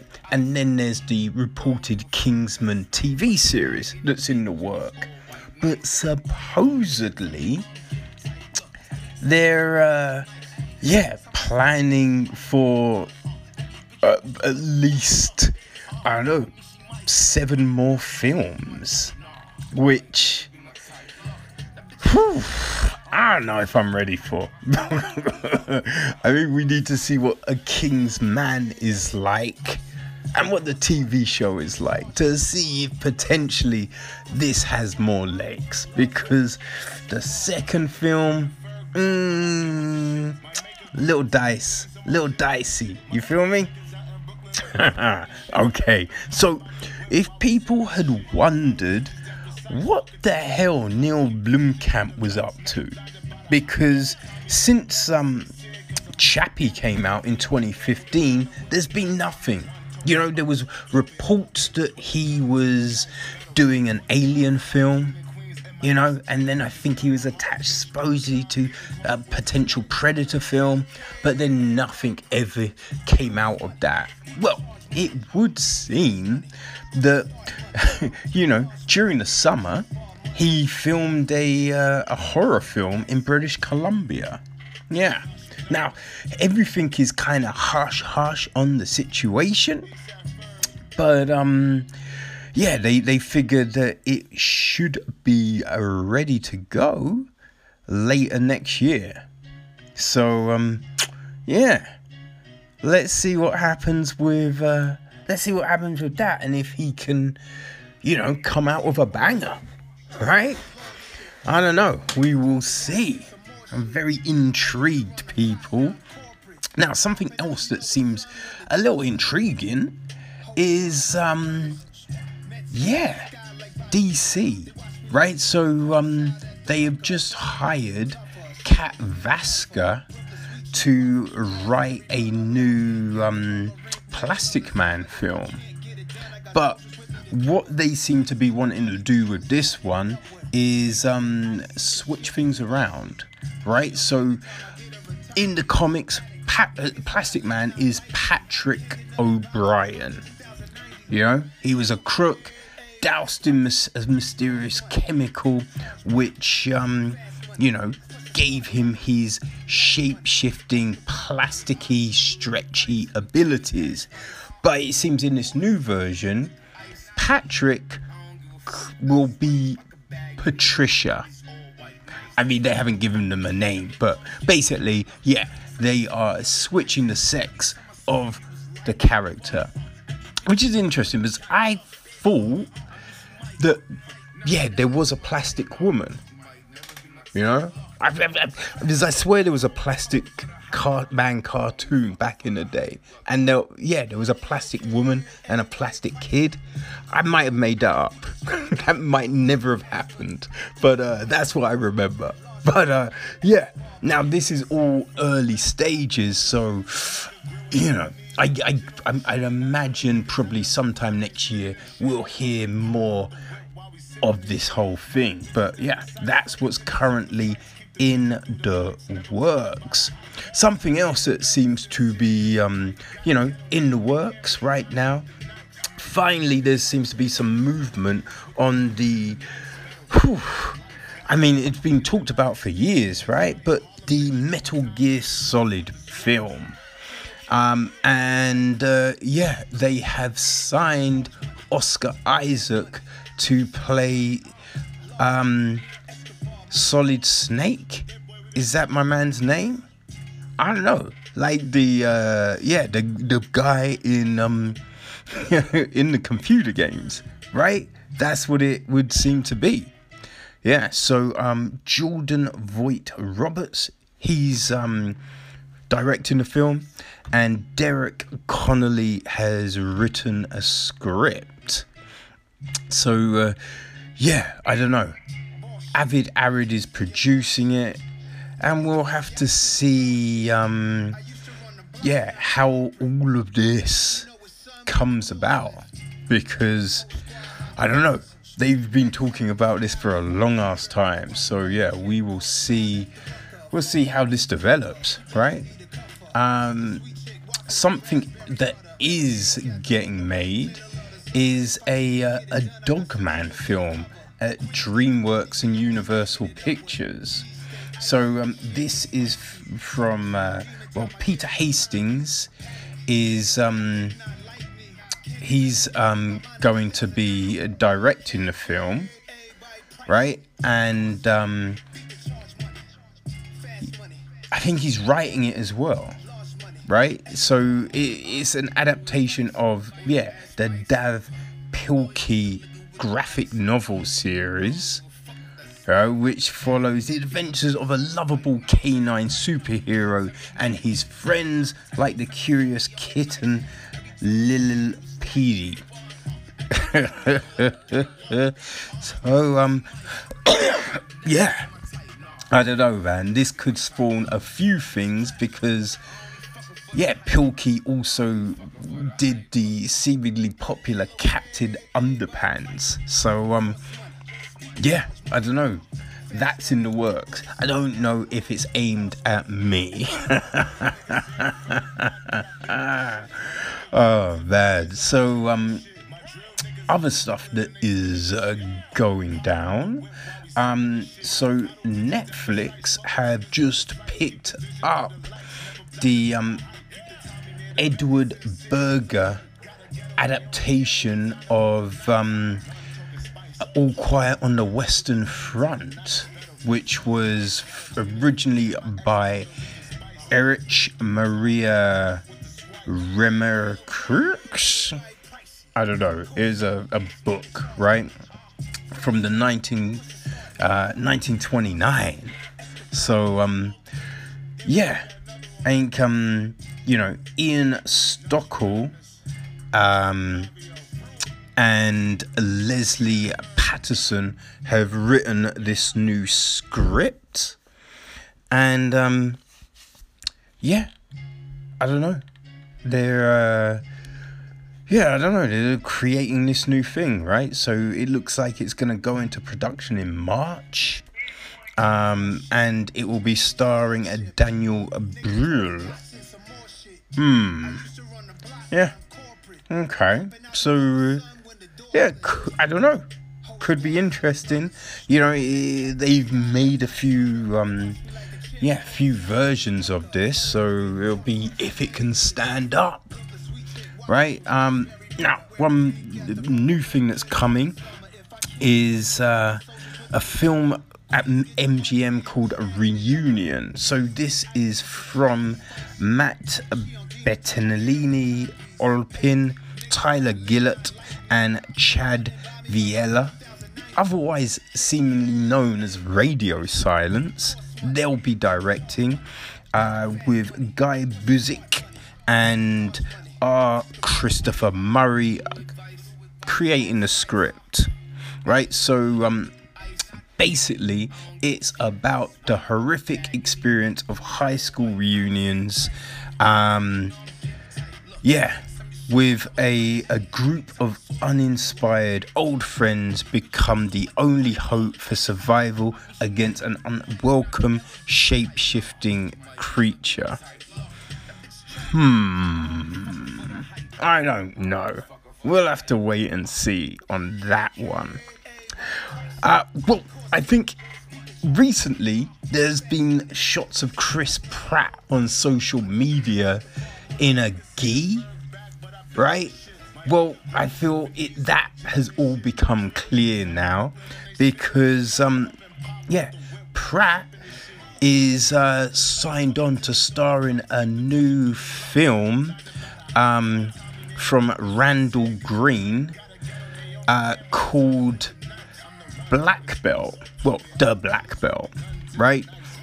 Um, so yeah, Green has um, written the script about um, yeah a shy, unassuming teen boy on a quest for an expertise in karate and his unorthodox uncle, who Pratt will be playing, guides him along on his journey. So, um, yeah, Pratt, along with John uh, Schumacher, Steve Barnett, and Alan Powell, will be producing the film. So, yeah, there you go, people. There is that. So, um, yeah, we will be seeing a lot of Pratt next year, it would seem. Um, now, Adam McKay has got a, a new film, right? So it is called Don't Look Up, and it has got a huge, huge, huge cast of uh, some very talented people, right? It's got Leonardo DiCaprio, Jennifer Lawrence, Jonah Hill, Timothée Chalamet, Ariana Grande, Kid Cudi, Matthew Perry, Himesh Patel, Thomas Sisley, Tyler Perry, Melanie, blah, Melanie, Mel, Melanie Lynskey, and Ron Perlman. And it has also just been announced that Meryl Streep will be um, have a starring role in the piece, and she is going to be playing the president of the United States. Yeah, that is correct. So the story is about two low level astronomers who must go on a giant media tour to warn mankind of an approaching asteroid that will destroy planet Earth. So, um, yeah, Alright. we have that to uh, look forward to. Could be funny, people. Fingers crossed that it is.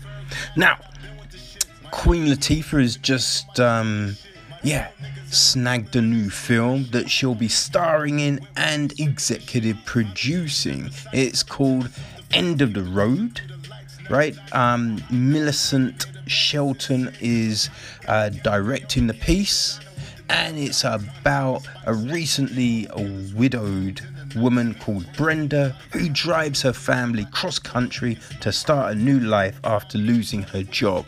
While isolated in the desert in New Mexico, the family must learn to fight back when they become targeted by a mysterious killer. Hmm. So David Loughery wrote the script. Um, Tracy Edmonds, Mark Berg, and Brad Kaplan are uh, direct uh, producing even, and it will be coming to Netflix. So uh, yeah, there is that, people. Um, so, something that is very interesting, right? We've spoken about it um, earlier on in the episode, but uh, yeah, this whole Warner Brothers HBO situation. Um, now, a big part of the, I think, anguish from some parties is you know, as Nolan said, Warner Brothers didn't consult with anyone on the decision. And that doesn't just mean actors and directors. They didn't even speak to some of their partners. and one of those partners is not happy not happy at all. And that's Legendary Pictures, you know, uh, who we know have worked with Warner's a lot in the past. Now, the two big films that they worked on are um, Dune and Godzilla v Kong. And it is said that Legendary fronted a whole, whole stack of change on those films. You know what I mean? Supposedly 75% of the budget, right? 75% of the production budget on those films, which is crazy. And you'd kind of feel that, yeah, they'd be consulted about this situation because they want to recoup that cash. You know what I mean? So, um, yeah, the word is that they are sending cease and desist letters to Warner Media. You know, and the other thing that seems to be rankling is the fact that there was a point when, um, you know, Legendary could have sold off those films, so recouping all the money that was spent you know? So um and it, th- this kind of rings true because there was a lot of rumblings at one point earlier in the year that netflix were going to pick up godzilla v kong. Supposedly netflix were offering you know in the region of 250 million for just that film you know what i mean but warner's blocked the situation so it couldn't happen and now Warners are putting it on their HBO Max. So this is a situation that uh, not going to be going away anytime soon. We will uh, look forward to um, the developments in that one. So, um, a, film that came out earlier in the year to some pretty big success was um, Extraction. So it, it, was by the Russo brothers and it hit Netflix. And yeah, it was really good. The ending was a little ambiguous, and um, we had been told that there would be a sequel. Now, also, the Russo brothers had picked up the rights to Mark Greaney's Grey Man um, book series, and recently, at a um, film convention, CCXP, they basically broke down what they're looking to do with um, with all of that. So um, this is oh, what they said, right? Um, we're guys who grew up on a steady diet of action thrillers. The cast is exceptional, the script is excellent. Oh, this is in reference to The Grey Man. Uh, we start shooting at the end of January here in Los Angeles, and then we have some work overseas in Europe after that in the spring. We have an incredible team, and Netflix has been very supportive. COVID hasn't impacted our location shooting um, this is a big global spy thriller. Its intent is it's gonna hit a lot of different locations, and we're still gonna film in those locations. We're excited about that because it's really important to the storytelling that we visit these different locations. And then they um, had this to say about ex- the extraction film We are working at building out a universe of films that could potentially explore some of the other characters from the first movie and some new characters and see more historical interaction between the characters. So, if you're interested in David Harbour's character, you just may get to see him in a future Extraction movie. So, um, yeah, there you have it on that. And I have to say, um, I've been enjoying the Grey Man books and I enjoyed Extraction. So I'm looking forward to both of those. So um yeah, people, we we talked about it last um hmm no, it was uh on Echoes Echoes from the Void, right? Uh that there was rum rumors that Disney Plus and Hulu were gonna merge. Now, I thought it's probably not going to happen because, you know, Hulu makes money for uh, Disney.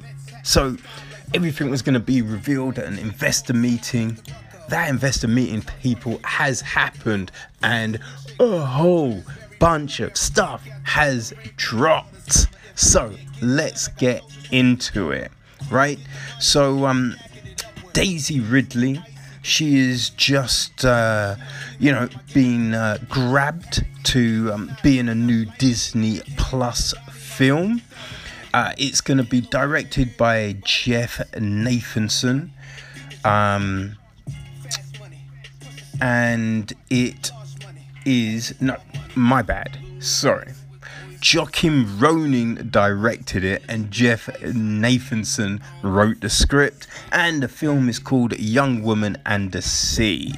Right, the story is based on the book by Glenn Stout and chronicles the daring journey of Gertrude Trudy Ederle, the daughter of a German butcher from Manhattan and competitive swimmer who won gold in the 1924 Olympics.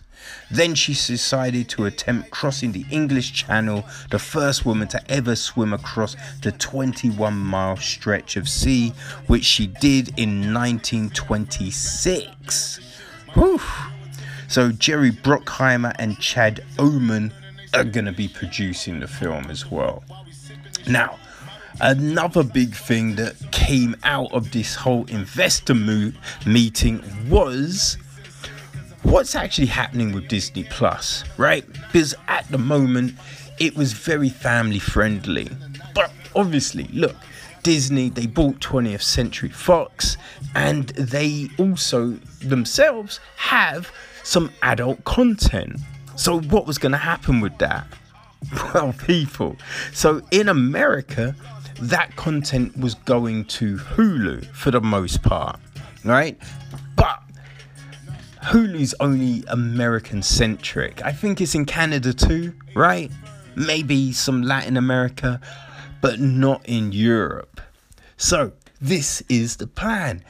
Disney are um yeah, they're setting up a new stream on Disney Plus. So right now you've got, you know, um Pixar, you've got uh, Marvel, and you've got a Disney one, right?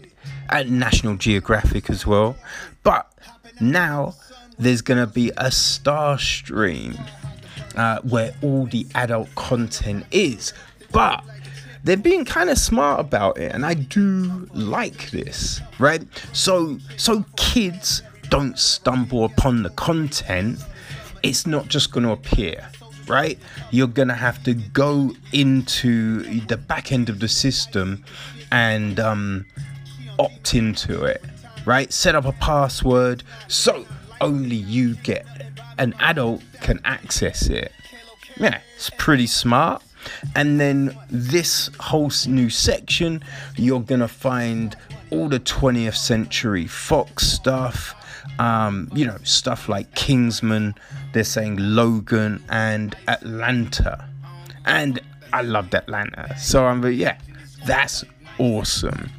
Now, it will be hitting on the 23rd of February next year.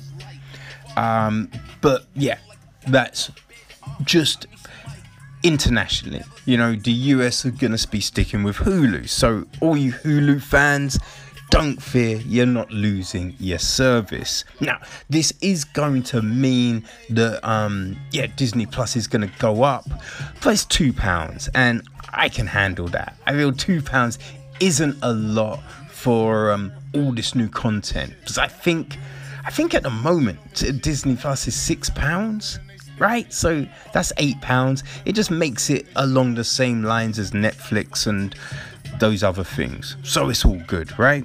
Um, interestingly enough, right?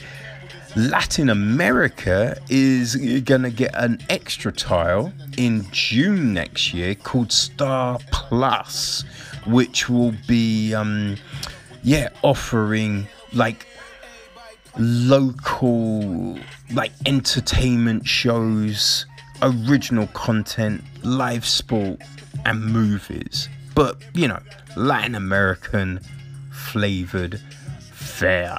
But uh, that is all very, yeah, that's very friggin' interesting, I kind of feel, right? Um, so, some other stuff that kind of came out of all of this meetings and investor call is um, the espn plus all of that content will be um, available through hulu. Yeah. So uh, you know i mean? They're definitely planning man. Expanding stuff. And also hulu is going to be developing films through uh, 20th Century Studios and Searchlight Pictures. So yeah, there's going to be a a wave of new content generation happening over um, yeah at Hulu. So um, yeah, that service definitely isn't gonna be dying. now um, one of the other big things that has um, come out of all of this is they're going to be experimenting a little bit. So, in March next year, Raya and the Last Dragon will be coming out. And yeah, Disney are going to be trying a day and day release. So that's the only film that they said they will be doing with this with at the moment. And if they do it again, it is gonna be here and there. It's not across the board like Warner's is doing.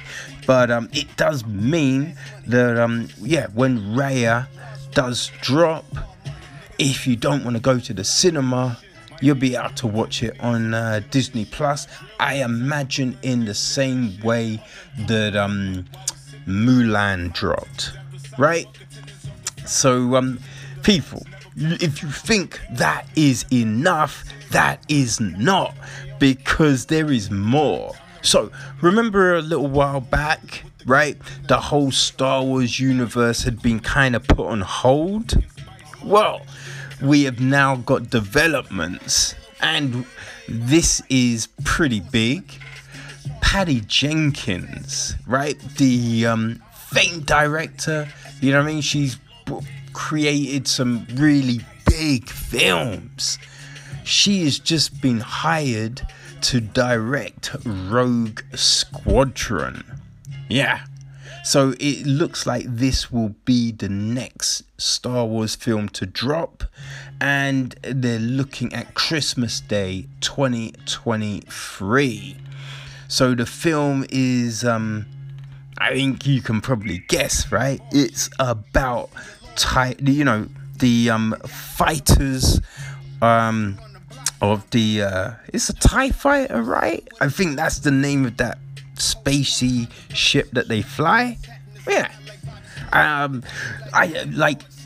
I wonder if it will be based on the uh, the Marvel comic that is. I feel that I think it's a comic or it's a mini series, but yeah, there is a comic, and I think at Dark Horse that they'd also brought out comics about the Rogue Squadron, the Tie Fighters, and all of no, no, no, no. Tie Fighter is the the bad guys, right?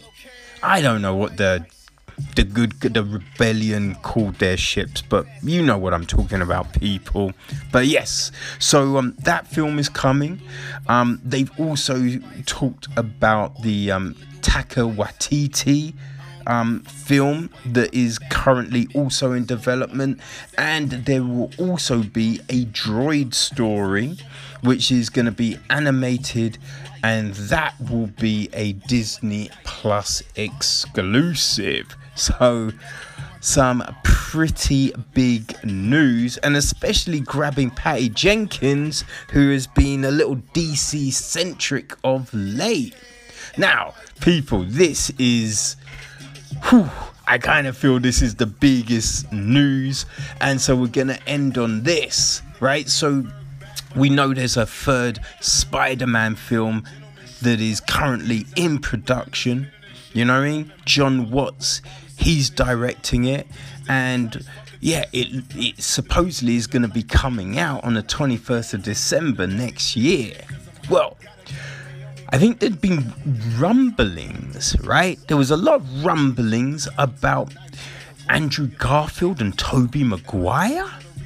Well, people, I think all the news has now dropped, right? So, um, yeah, those characters, those iterations of Peter Parker are supposedly coming to this film, along with the love interests so Kirsten Dunst and Emma Stone, they're on board. As well, that's not all people.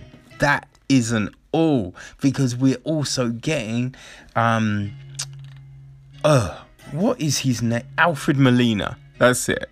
I was gonna say Andrew. is Alfred Molina. He is coming back as Dr. Otto Octavius.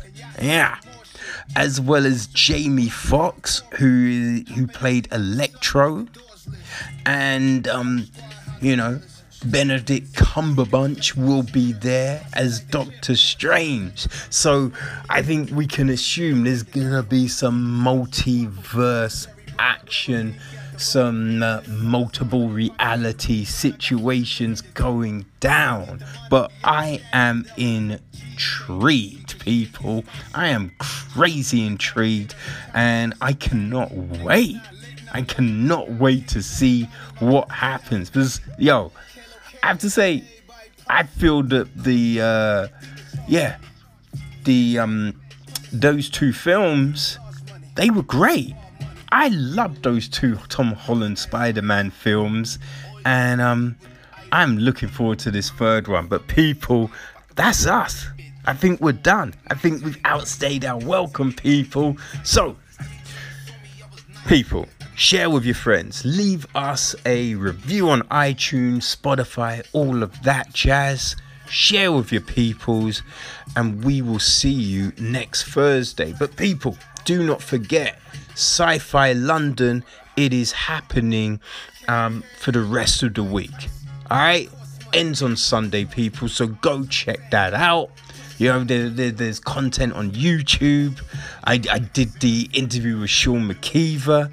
I'm speaking with um, Amy Rutledge tomorrow, and um, Christopher Soren Kelly and Jessica Clark Graham also about the Tangle. So make sure you go check that out. All right, people we are out because we've been spicy. Peace.